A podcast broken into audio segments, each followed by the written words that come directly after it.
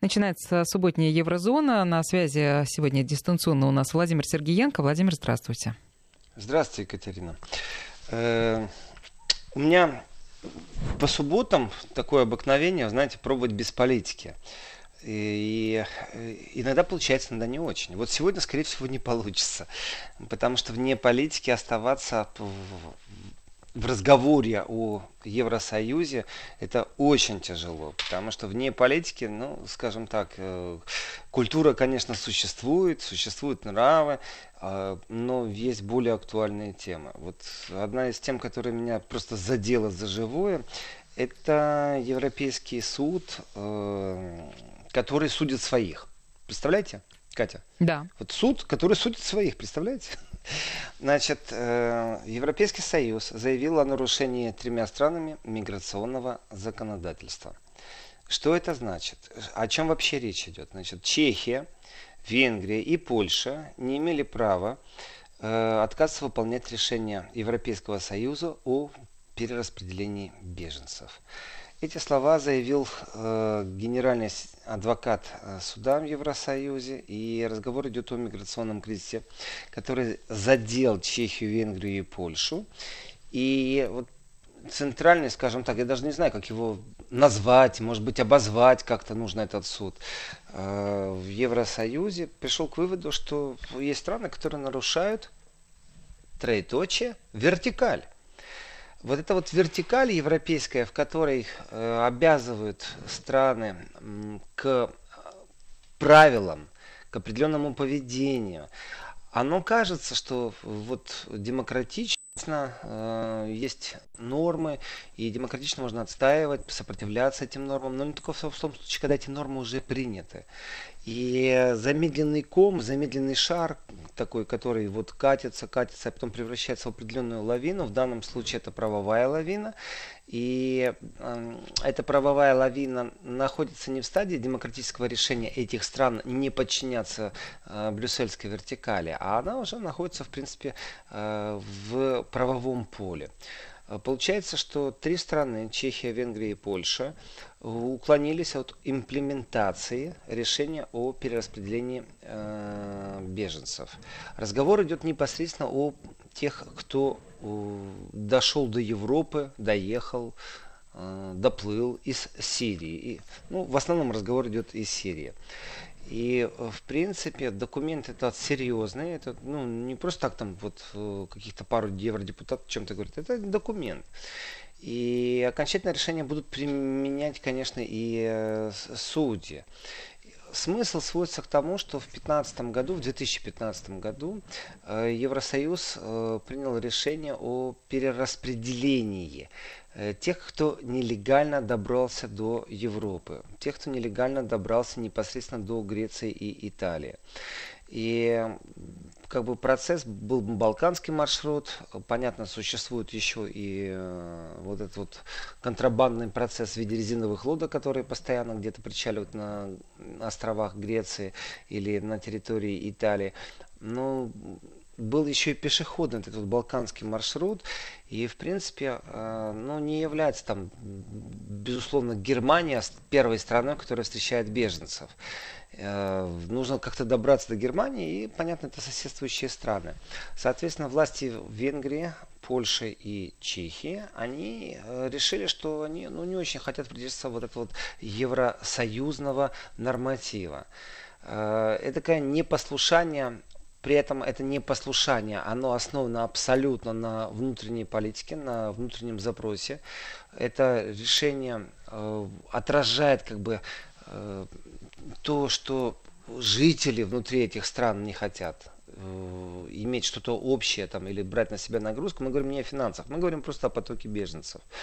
Соответственно, э, Европейский Союз решил, что в принципе ну, надо как-то поровну поделиться там частично должна Литва принять, частично Латвия, частично Венгрия. Ну, понятно, карликовые государства Евросоюза, они не в состоянии бодаться вот по политически, на политической арене. И, ну, тоже внешняя политика говорит о том, что это такие абсолютные подпевалы. Притом еще не, непонятно, они подпевалы европейские, являются ли они частью демократически устроенного мира, или все-таки это э, подпевалы вот просто там, ну, в, в, в любом контексте кого-то из-за океана. Но если брать Венгрию, если брать Польшу, насчет Чехии, конечно, это новость, скажем так, хотя не очень э, неожиданная. Но Венгрия действительно и Польша являются странами, которые ну, не очень в Евросоюзе э, следуют вот этим вот э, функционерским методам, э, следуют каким-то э, процессам, из которых э, есть где-то там заоблачно какой-то трон, из этого трона кто-то вещает, что-то им говорит. Ну, так очень хорошо, конечно, быть там одной из стран из 29, где все дружненько проголосуют. Кто-то заражен мультикультурализмом, кто-то заражен толерантностью, кто-то заражен просто, э, ну, я не знаю, ну, там, масс-медийным проектом по спасению беженцев. Но если рассматривать это абсолютно не в поле э, существования проблемы, ну вот есть беженцы, и нужно их принять. Есть беженцы, нужно их перераспределить. Получается так. Часть беженцев, э, разницы нет, откуда они из Сирии будут или из Африки, э, пробуют добраться в Европу, потому что здесь просто спокойно, потому что здесь нет войны, потому что экономическая ситуация лучше. И Европа решила, что это неправильно будет, если они все поселятся в Германии. Соответственно, э, Германия не может соседям заявить о том, что она не готова или не хочет принимать всех.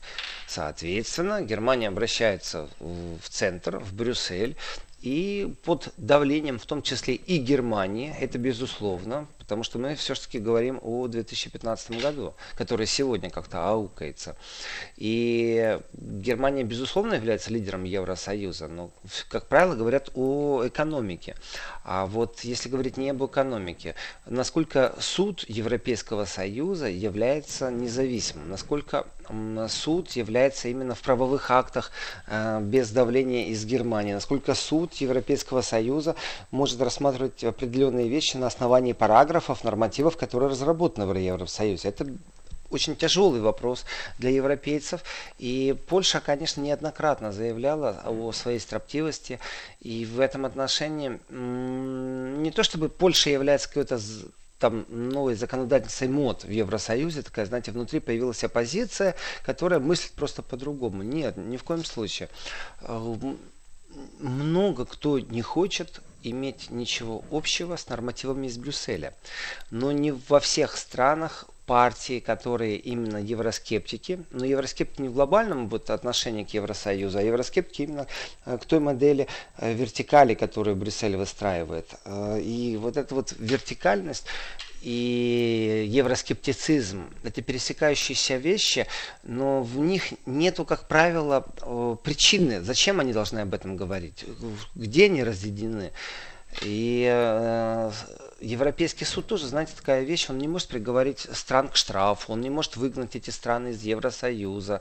Э, в принципе, какая бы ни была оппозиция в Европарламенте, но ее не слышно там мейнстриме. Но, тем не менее, это проблема. И Польша является таким лидером, скажем, строптивости. По-другому я это назвать просто не могу. Соответственно, если облегчить по-человечески. Ну, все-таки объединение стран это э, в Евросоюзе это один из нормативов, который э, имеет в том числе и ментальную нагрузку. И облегчить вот распределение мигрантов. Ну, давайте так, вот в Германию прибыл там миллион. Вопрос, а почему поляки должны их принимать? Вопрос, почему кто-то другой должен их принимать? Ну, в принципе, удар пришелся на Грецию и Италию. И Германия в этом отношении является страной, которая может себе позволить принять мигрантов. Соответственно, власти Венгрии и Польши, они решили, что несмотря на то, что есть суд в Европейском Союзе, э, у него есть какая-то правомерная база, но тем не менее э, они не готовы слепо следовать за теми протоколами, которые предписывают. Ну, там 10%, 5%, 3%. И в этом отношении есть просто глубокая дискуссия, э, в которой Евросоюз Союз далеко не лучшим образом выглядит. Вот этот э, момент, он не имеет отношения к Брекзиту, он не имеет отношения к э, вообще объединению Евросоюза в промышленной зоне, э, в, в, в товарообороте, в который беспошлино. Он имеет отношение именно э, к понятию приема и обязательства приема мигрантов. В принципе, пакта о солидарности не существует между странами Евросоюза. И вряд ли он появится когда-нибудь. Потому что даже в двухсторонних экономических отношениях видно, как и Евросоюз, в принципе, напрямую договаривается с определенными странами, но это не является таким глобальным евросоюзовским э, движением. Это Э, каждая страна в момент, когда происходят выборы, говорит на эту тему, пробует как-то выкрутиться, пробует как-то позаигрывать с собственным электоратом, если проблем нет в социальном поле. И напряжение такое, ну, минимальное, ну, можно и как-то забросить всю эту тему. В принципе, э, если судьи Европейского суда, они по логике они не зависят э, ни от генеральных адвокатов, ни от экспертиз никаких, ну по логике вещей. Но в принципе существует вот этот вот большой норматив, и это нужно оторвать от медийного поля. Потому что в медийном поле, и если произвести э, социологические опросы, то, понятно, Польша очень сильно отличается по восприятию мигрантов от Германии. Очень сильно. И Венгрия сильно отличается от э, Германии. Но в данном случае получается так, что население этих стран, оно не влияет на те правовые акты, которые приняты. И э, число прибывших людей, которые убежища, ну, соискатели убежища, их можно так назвать, э, которые приняли в Европе глобально, эта цифра такая, ну вот если перераспределить ее по странам, она ярко выражена, больше всего легла на плечи на груз налогоплательщиков Германии. Вопрос, почему Германия должна с этим мириться? Почему Германия должна с этим жить? Соответственно, любое рассмотрение э, в суде, оно будет в пользу Германии. Но что этот суд может, в принципе, решить, э, насколько решение суда э, можно протестовать, насколько вообще миграционная политика э, в Европе является именно правовым нормативом, а не политическим. И здесь можно допрыгаться, не стесняясь этого слова, до того, что евроскептики появятся не только в Великобритании, евроскептики появятся в Европе, но именно э, в, тех кругах, которые принимают решения, которые могут довести э, через парламент до определенных процессов. Но вот Brexit тяжелый процесс. Там перенесли очередной раз выборы. Где-то все это бродит как-то. А, поменялась элита европейская, в прямом смысле слова. А, еврокомиссары и практически э, весь ландшафт политический изменился. Ну, не в смысле, конечно, в философском, а в смысле имен, фамилий, отчеств тех, кто пришел к власти сейчас в Европе. И если они по-старому будут мыслить, соответственно, вот это вот э, старое мышление, оно не востребовано в Польше, Венгрии и, как минимум, в Чехии.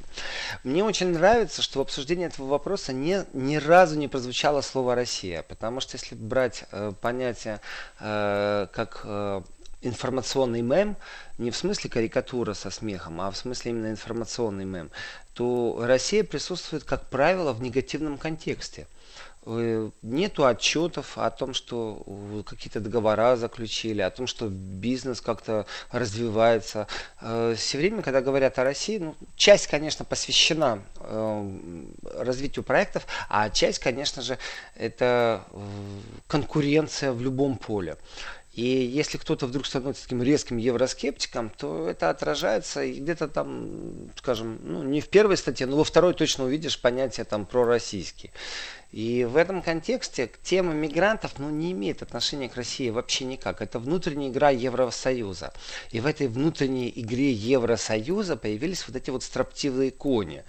И если Венгрию критикуют, зачастую критикуют, и, ну, если есть информационный повод, то мы обязательно услышим, что Венгрия э, со своим лидером не соответствует стандартам Европы, э, что Венгрия, э, она не просто консервативна, а она консервативно прорусский или еще что-то в таком духе, то в отношении Польши есть абсолютно четкая позиция в Евросоюзе. Эта позиция пришла из э, вчерашнего политического дня, в котором Польша оценивается как страна с большими проблемами в, правовом поле, потому что существует возможность давления на судьи, потому что Польша приняла определенные э, правки в своем законодательстве, которые ведут к этому э, судебному контролю, скажем так.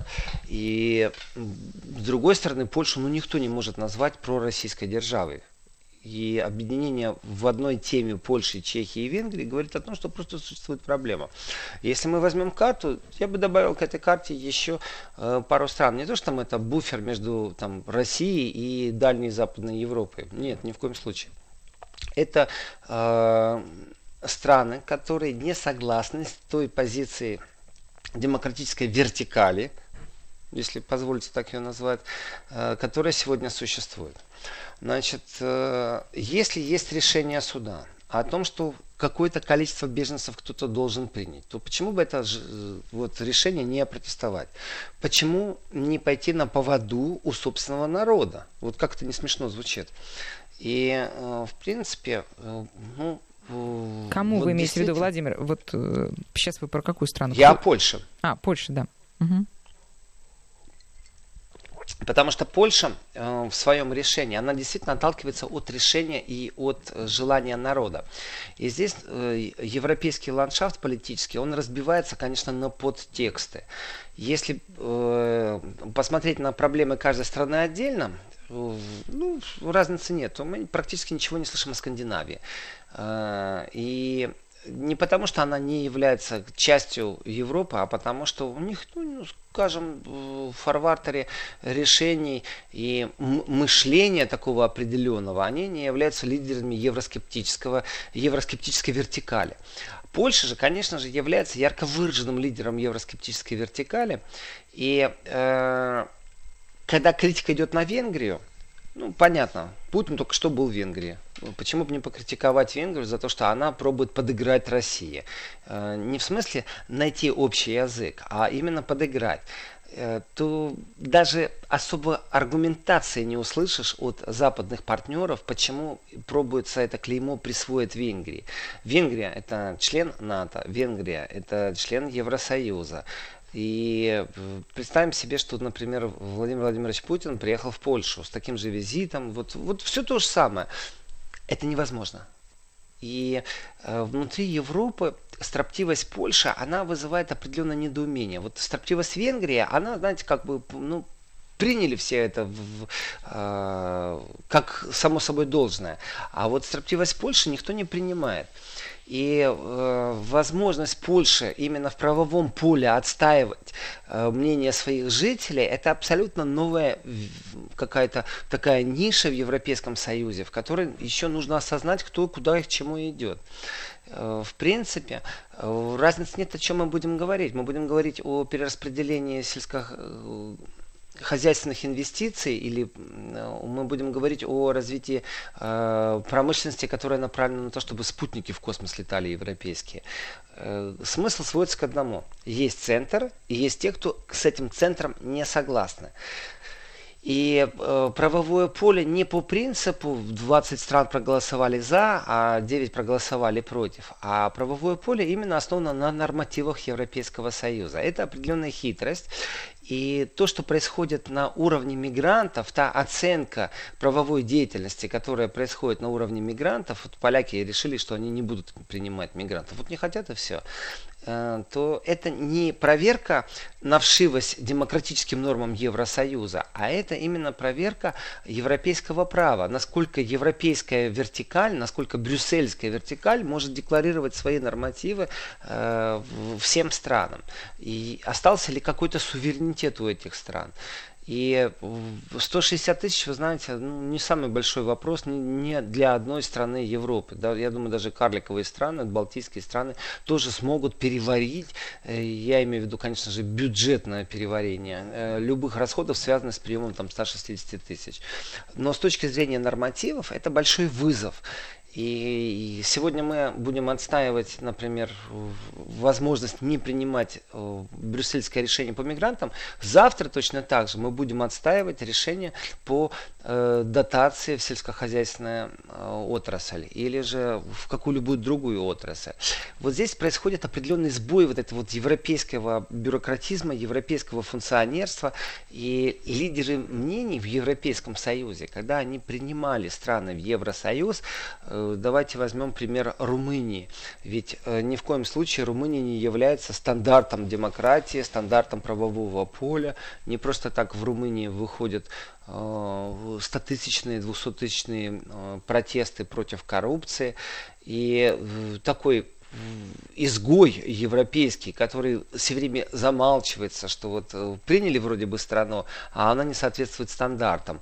Но на самом деле факт есть факт. И насколько Румыния может противостоять э, брюссельской вертикали? На самом деле никак не может противостоять. Польша может, Румыния не может. Но когда принимали, принимали из какого расчета? Не просто там, знаете, там подойти там, к границам к России, ни в коем случае. Принимали, давайте расширимся, не помешает. У нас дополнительный рынок сбыта, у нас дополнительный рынок прироста, у нас много что может произойти, в том числе и, конечно же, рабочие руки. И э, принимая страны, исходили из логики, новые страны, принимая в Евросоюз, исходили из логики, что вот стандарты, которые и мышление, которое существует в Евросоюзе, оно будет распространяться в том числе и на новоприбывших. Сейчас мы что видим? Ну, э, сколько еще стран осталось, которые можно принять в Евросоюз? Ну, раз-два я обчелся, на самом-то деле. И одна из стран, например, Украина. Вопрос, а что сдерживает Украину? Что Украина сильно отличается от Румынии? Э, неужели нельзя Украине навязать определенный стандарт взаимодействия судов, взаимодействия адвокатов, э, оспаривания политических каких-то линий, оспаривания решений правительств или на полную автономию, полную суверенитет этих решений? И получается так, что в Евросоюзе была надежда на то, что все единым целым вот за каким-то вектором уцепятся, сядут в этот европейский поезд и будут ехать. И вдруг получается, что э, очень сильно изучив правовые нормативы, появляется поле для игры. А вот к этому европейцы, ну, старые европейцы, давайте возьмем их там, скажем, там, 20-летней давности, э, они не готовы. Владимир, и на этом мы делаем короткую паузу, а после новостей вернемся в студию. Продолжаем программу Еврозона. Владимир Сергеенко на связи. Владимир, продолжайте, пожалуйста. Продолжая тему противостояния между э, европейцами, и это противостояние, конечно же, оно в правовом поле, но основано на мигрантов. Э, в принципе, есть очень интересная организация э, в Европе, она специфическая по многим параметрам, называется Организация экономического сотрудничества и развития, ОЭСР. И вот это вот ОЭСР, это экономическая организа... Э, международная экономическая организация развитых стран.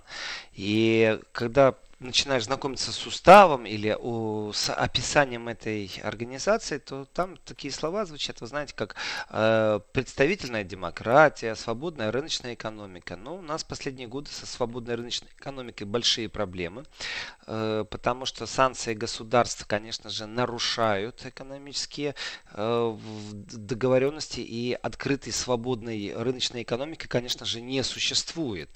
И в этом отношении нету судебной инстанции, которая могла бы дать правовую оценку, насколько э, экономика любого государства в Евросоюзе является э, свободной и рыночной. Если мы посмотрим на отношения там, Германии и Франции, конечно, они э, находятся между собой в отношениях именно вот этой вот идиомы свободно-рыночной экономики. Но если посмотреть на взаимоотношения Германии, например, и Ирана, или Франции и Ирана, то там не пахнет рыночной экономикой свободной, а там пахнет именно давлением со стороны Соединенных Штатов. Ну и можно перечислить все проблемы, которые возникают из-за того, что Соединенные Штаты выстраивают свою политику. Но тем не менее, организация организации, и э, давайте так, когда организация основана в 48 году, вдумайтесь, в 48 году, Это три года после э, Великой Отечественной войны, окончания э, Второй мировой войны. И, соответственно, э, эта организация, конечно же, проглотила и план Маршала, и рассматривала. И разницы нету, находится она в Париже, ну, сейчас она находится в Париже, или она находится не в Париже. Время меняется очень сильно, Европа меняется очень сильно. Соответственно, если рассматривать документы и э, нормативы, которые происходят, то здесь практически больше не осталось зазора для такой, знаете, общественной дискуссии. Получается, что э, когда вступали страны в Евросоюз, они не знали, что они входят в определенные обязательства. И эти обязательства так по-тихому-по-тихому, шаг по шагу, именно Брюссель должен выстроить. Вот это вот брюссельская вертикаль, это и есть глобальное понятие. И если брать э, данные Организации экономического сотрудничества и развития, то э, прием беженцев по всей планете, там, если исходить из цифр, которые они публикуют, то получается, что Германия является второй страной в мире по приему беженцев. И После США. Решение... Да, после США, конечно. Я не очень верю, если честно, вообще этой статистике. Почему я скептически отношусь? Э, я не скептически отношусь к Организации экономического сотрудничества и развития, а я скептически отношусь э, к их пониманию, что такое беженцы. Э, потому что официальных цифр, например, сколько Россия принимает экономических беженцев, это совсем иное, чем принимать политических беженцев или беженцев войны. И в этом отношении, конечно же, э, Россия входит э, в крупнейших э, промышленные страны, в круг, там не то, что там, знаете, G7, какой-то элитный клуб, в который очень хотел Михаил Сергеевич Горбачев, и непонятно, нужно России это или не нужно. А вот с точки зрения оценки количества рабочих мест или задействования внешних рабочих сил на территории государства, то мне кажется, что Организация экономического сотрудничества и развития не очень это э, учитывает. Почему? Потому что такой статистики нет. Одно дело, приехал и э, зарегистрировал не просто там отпечатки пальцев, зарегистрировал себя, свою семью, э, но ты на основании каких-то нормативов просишь возможности остаться в этом государстве здесь и сейчас. И вот есть понятие беженец, и если э, человек прибыл из страны, в которой происходит сегодня война, он автоматически должен получить убежище.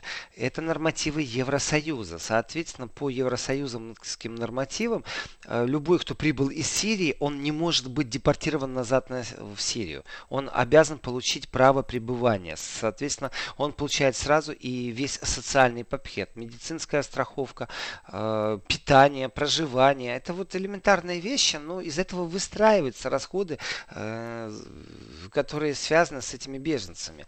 И так кажется, что, вы знаете, там к врачу не сходил, там два месяца не чихнул, два месяца не кашлял, и, в принципе, э, никаких расходов нет. Нет, неправильно, потому что ежемесячное страхование, оно оплачивается. Эти взносы, они ежемесячные. И весь этот груз падает, конечно же, на государство. И весь этот груз падает на э, налогоплательщиков.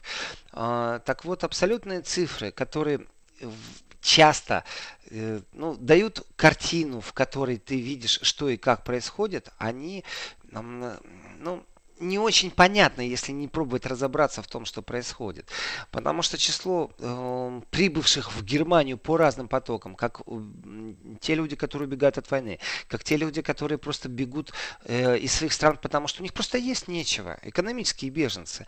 И они приезжают в Евросоюз, у них четкая цель добраться до Германии, у них четкая цель э, сделать так, чтобы их невозможно было депортировать, выслать назад на родину, поэтому они что делают? Они скрывают э, э, свое место рождения, они уничтожают свои документы, э, и Евросоюз ничего не может с этим предпринять. И была только одна единственная страна, это Германия, которая э, пробовала рассказать своим жителям, что это хорошо, что все нормально, что в порядке. Но если обратиться к цифрам, когда они зашкаливающие, то получается так. Э, Германия тоже попала под очень сильный миграционный кризис э, с точки зрения перераспределения вот этих вот мигрантов.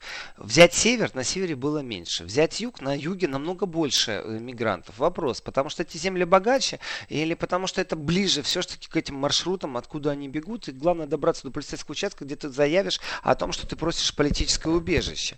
И по статистике 16 земель Германии нельзя рассматривать вот как э, там про э, человека, про душу населения, про квадратный километр, потому что свободный город Гамбург э, и св св свободное объединение Баварии, знаете, тоже вещи абсолютно разные с точки зрения э, бюджета и с точки зрения э, территориальной.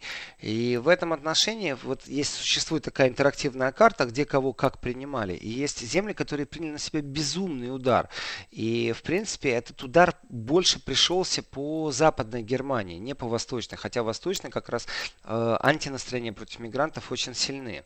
И глядя на эту интерактивную карту, тут же пере, можно перейти на количество финансирования, сколько государство выделяет именно в миллиардах, в миллиардах евро. Есть даже прогноз на основании того, что уже происходило. И получается так. Э, есть, конечно же, часть, это непосредственная поддержка земель и местных органов власти к тому, что вот беженцы прибыли. Дальше идет социальные выплаты э, после того, как человек получил статус э, получения убежища. Э, потом появляется определенная графа, которая называется расходы на интеграцию. И вот здесь вот абсолютно темный лес, что такое расходы на интеграцию, мониторинг этих процессов. Не то чтобы как это закрыть, но он действительно хаотичен, потому что палестинец, который прожил в Германии 20 лет, или возьмем меня, человека, который прожил почти почти 30 лет в Германии, я могу рассказать о том, как здесь нужно интегрироваться.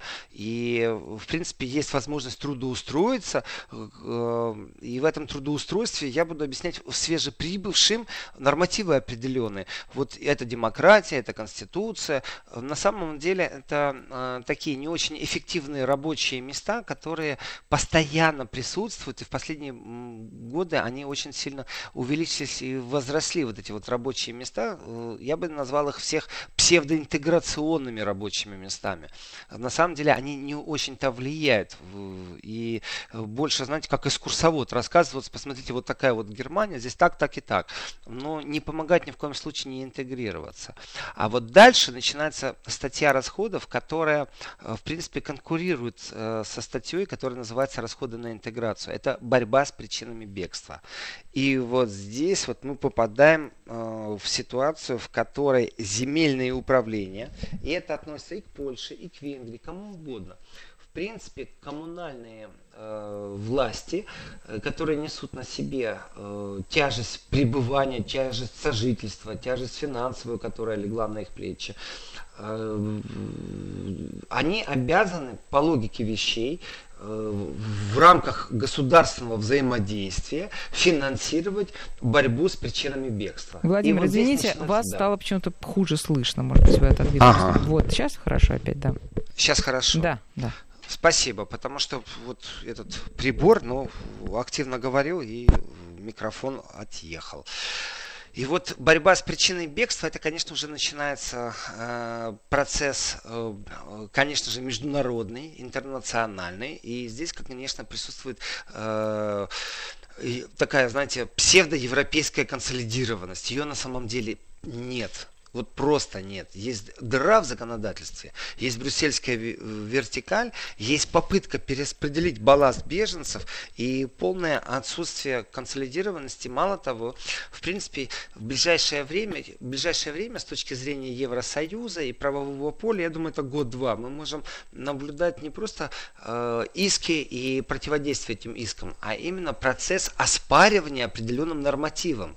Тем нормативам, в которые обязали страны страны, которые входят в Евросоюз, сразу слепо следовать. Э, это не э, проблема демократии, а это проблема обмана. Э, я вернусь к тезису, который говорил до этого, что когда принимали новые страны в Евросоюз, считали, что они будут слепо следовать. Вот эти страны слепо исследовали, что Румыния, что Польша, что Венгрия, что Чехия, но теперь они изучили правовую базу, и этим инструментом начинают они э, пользоваться. Короткая пауза сейчас. Вести ФМ. Да, каким же образом они начинают пользоваться им? Они начинают оспаривать. Они начинают оспаривать право Брюсселя навязывать им определенные нормативы. И э, я опять же повторюсь, это очень важный момент. Разницы нету о чем говорить. О мигрантах или о энергетическом пакете. О мигрантах или о, о системе взаимоотношений между государством и судом. Э, потому что Польша именно поэтому недолюблена Евросоюзом. Считается, э, что в Польше есть возможность давить на суды, и как правовое государство Польша не соответствует стандартам Евросоюза. И э, дальше опять нужно отмотать все и вернуться к понятию финансирования. И если мы видим прошедшие карты, то получается так. Борьба с причинами бегства, которая вот в деньгах, то это так. Там 16 год 18 миллиардов, 17 год 20 миллиардов, 18 год 21 миллиард, 19 год уже сейчас э, расход около 19 миллиардов именно на борьбу с причинами бегства. Соответственно, по, по прогнозам тоже около 20 миллиардов придется отдать именно на борьбу с причинами бегства.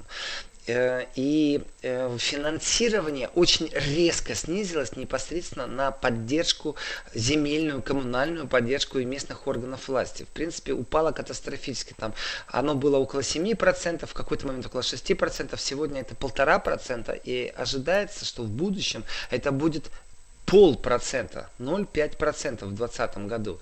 Соответственно, это финансирование я понимаю, почему э, Германия коммунальные земли, э, почему управление пробует больше не финансировать конкретно э, мигрантов э, своими возможностями, потому что это надо взвалить на Евросоюз. Пусть Евросоюз это финансирует. Мы же платим все налоги в какую-то центральную кассу. Вот пусть тогда все и платят. Это хитрый шаг со стороны земель, но это точно так же шаг, который можно оспорить. И оспаривание этих моментов это и есть то, о чем не думали европейские политики, когда принимали э, новые страны в свой Европейский Союз. Соответственно, если пойти по цифрам, сколько человек просит убежище по Европе, то получается действительно Германия, она не просто вторая после Америки. Еще раз, я не согласен с этой цифрой, с этими подходами, э, потому что э, когда в, в списке видишь Новую Зеландию, я не могу себе представить, что Новая Зеландия действительно принимает такое количество мигрантов. Я понимаю всю э, систему э, островных государств. Я понимаю, все, что там происходит, э, ну, не настолько, чтобы конкурировать, например, действительно с Россией. Почему? Потому что, например, вопрос Донбасс-Луганск, он не будет подниматься в этих подсчетах. И э, трудовые мигранты, политические мигранты, беженцы от войны, они специфически как-то классифицируются в этой, в этой организации. Я говорю сейчас об Организации экономического сотрудничества и развития. Соответственно, Э, это получается какой-то определенный миф. И Германия в данном случае стоит как э, страна, которая, знаете, так открыла объятия для всех и всех принимать. Я не очень с этим согласен. И хочется заступиться за Евросоюз. В принципе, это не Германия, это Евросоюз э, открыл свои руки, но именно под германским давлением, именно под германским лидерством. И так как германское лидерство ну, скажем, сбавило обороты, не то чтобы оно там полностью утрачено, но оно сбавило обороты, находится под сильнейшим экономическим давлением, в том числе с, э, э, со стороны США, э, то внутри Германии получается так, что расходы, которые бюджетные, расходы, которые являются незапланированные, они влияют уже на внутреннее устройство, на внутренний политический ландшафт Германии. И цифры, они, э, ну, скажем так, для немцев они достаточно печальные.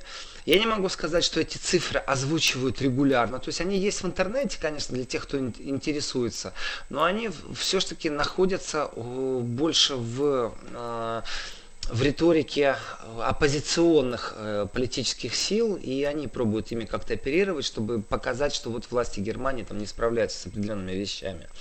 Но не все сводится к внутренней политике Германии. В принципе, в Евросоюзе понятие недоговоренности – это то, что было вынесено за скобки. И вот это вот вынесенное за скобки договоренности в Евросоюзе, это и самый такой, знаете, такой большой экзамен, который происходит, это именно миграционная политика. И, соответственно, миграционный кризис, который Европа первую волну пережила, она не очень афиширует, что вторая волна, которая может быть намного сильнее, чем первая, она абсолютно на все 100% зависит от эффективности действия России на Ближнем Востоке, непосредственно в Сирии. Это очень важный момент. Соответственно, когда говорят цифры и озвучивают эти цифры, и в этих цифрах мы видим, сколько э, денег э, там, ну, местное правительство, я не знаю, как это по-другому сказать, вот местное правительство выделяет на мигрантов, которых им навязали, или тех, которые считают, что в Германии жить хорошо и правильно добраться до Германии здесь остаться, то это огромные суммы, которые можно сравнивать с э, германскими расходами на оборону в принципе. И, э, и если торг идет вот между Германией и США, к какому году Германия подойдет к этому двухпроцентному выплату от ВВП э, взносу в НАТО, то вопрос, а где взять эти деньги, почему они должны быть выняты из социального обеспечения, почему они должны быть выняты из, из развития страны, из инвестиций страны внутрь себя, э, то есть один хороший такой момент, знаете, это полностью изменение миграционной политики. И в этом отношении Венгрия, Чехия и Польша, они декларируют именно новое восприятие того, что существует. Значит, лидеры мнений, там, Франция, Германия заявили, что это хорошо, придумали лет 20 назад какие-то правила, они сегодня не действуют. 20 лет назад не было сирийского кризиса. Европа в состоянии переварить разрушенную Югославию, Европа в состоянии частично признать какие-то государства, принять в Евросоюз, э, справиться с волной миграции, но это маленькие государства, это маленькие потоки. Если же взять глобально материк Африка, если взять глобально Ближний Восток, то получается Европа живет по абсолютно устаревшим канонам. И вот эти устаревшие каноны никто никогда не оспаривал. И в принципе, и опять же, если взять и посмотреть цифры, то оказывается больше всего количество беженцев в 2018 году было из Афганистана. Э, хотя в Афганистане вроде бы нет гражданской войны. Ну, вроде бы как, не декларируется это. То есть Сирия декларируется как не правовое государство, как не демократическое государство, но Сирия стоит только на втором месте. На первом месте стоит а, Афганистан. И в Афганистане присутствуют в том числе и немецкие войска. И практика показывает, историческая правда говорит о том, что э, не смогли европейцы, не смогли совместными действиями э, трансатлантические партнеры урегулировать конфликты внутри страны настолько, чтобы оттуда не было потоков беженцев. На третьем месте Ирак. И вот эта вот первая тройка по количеству беженцев Афганистан, Сирия, Ирак говорит о том, что э, в принципе э, трансатлантическая э, экспансия безопасности не функционирует. Ее нету как таковой. Войска есть, а безопасности нет. Гарантии экономического развития нет. Стабильности нет. Но войска есть. И в этом отношении, конечно, борьба с причиной миграции, то, на что выделяют э, деньги государства в Европе, она является абсолютно неэффективной. Соответственно, весь принцип э, финансирование, принятие беженцев, которые сегодня существуют в Европе, это абсолютно какая-то устаревшая модель, э, которая, ну, если сравнить с машинами, те, то поколение, которое сегодня новые машины ездят, и то поколение машин, которое было 30 лет назад, огромная разница. То есть, в принципе, сводится все к комфорту. Так вот, европейским государствам некомфортно существовать в правовом режиме, который был придуман когда-то там. А меня очень удивило в этой статистике, э, которую Организация экономического сотрудничества и развития дает, о том, что э, на э, четвертом месте находится Венесуэла по количеству мигрантов. То есть из Латинской Америки бегут не в США, где промышленная держава, а бегут в Европу. И ну, показатель этот очень специфический. Почему? Потому что Америка смогла выстроить систему защиты от нежелательных беженцев. Или, по крайней мере, она эту систему выстраивает. И дело не в том, что между Мексикой и США появится э, колючая проволока и усилит количество патрулей. А дело в том, что Америка как таковая не предоставляет возможности людям приехать, получать государственное пособие. То есть она бюджет не тратит на свежеприбывших. Приехал, выживай приехал, э, зарабатывай. Э, и это абсолютно несуществующая модель в Европе. В Европе все по-другому. Приехал, на, пожалуйста, получай социальный пакет. Приехал, на, пожалуйста, вот тебе медицинское обеспечение. Приехал, вот тебе, пожалуйста, интеграционные курсы, э, учи язык и пробуй как-то освоить какую-то профессию или подтвердить свою профессию, чтобы заявить о себе на рынке труда. И в этом отношении показатель того, что существует Венесуэла как четвертая страна по количеству мигрантов, в Евросоюз, конечно, очень о много о чем говорит. И Евросоюз, ну, получается, остался сам собой наедине в этой проблеме. Соответственно, э, Польша, Чехия и Венгрия, как три страны, конечно же, смогут выставить абсолютно свою юридическую, э, правовую защиту своих решений. Э, и если Польша, Чехия и Венгрия увидят, что они проигрывают именно в правовом поле на основании параграфов правилам Европейского Союза, мы э, станем свидетелями того, как евроскептицизм очень сильно начнет давать э, плоды в этих странах. Он и так существует, но он будет еще сильнее, потому что процесс изменения правил в Евросоюзе, он намного сложнее, чем контроль этих правил. И даже если ты не согласен, если э, Польша просто будет вынуждена, ну, например, там, заплатить какую-то определенную сумму э, в брюссельскую казну для последующего перераспределения по тем странам, которые приняли на себя миграционный Владимир, удар. сейчас Но... сделаем перерыв, а потом вернемся со следующим часом.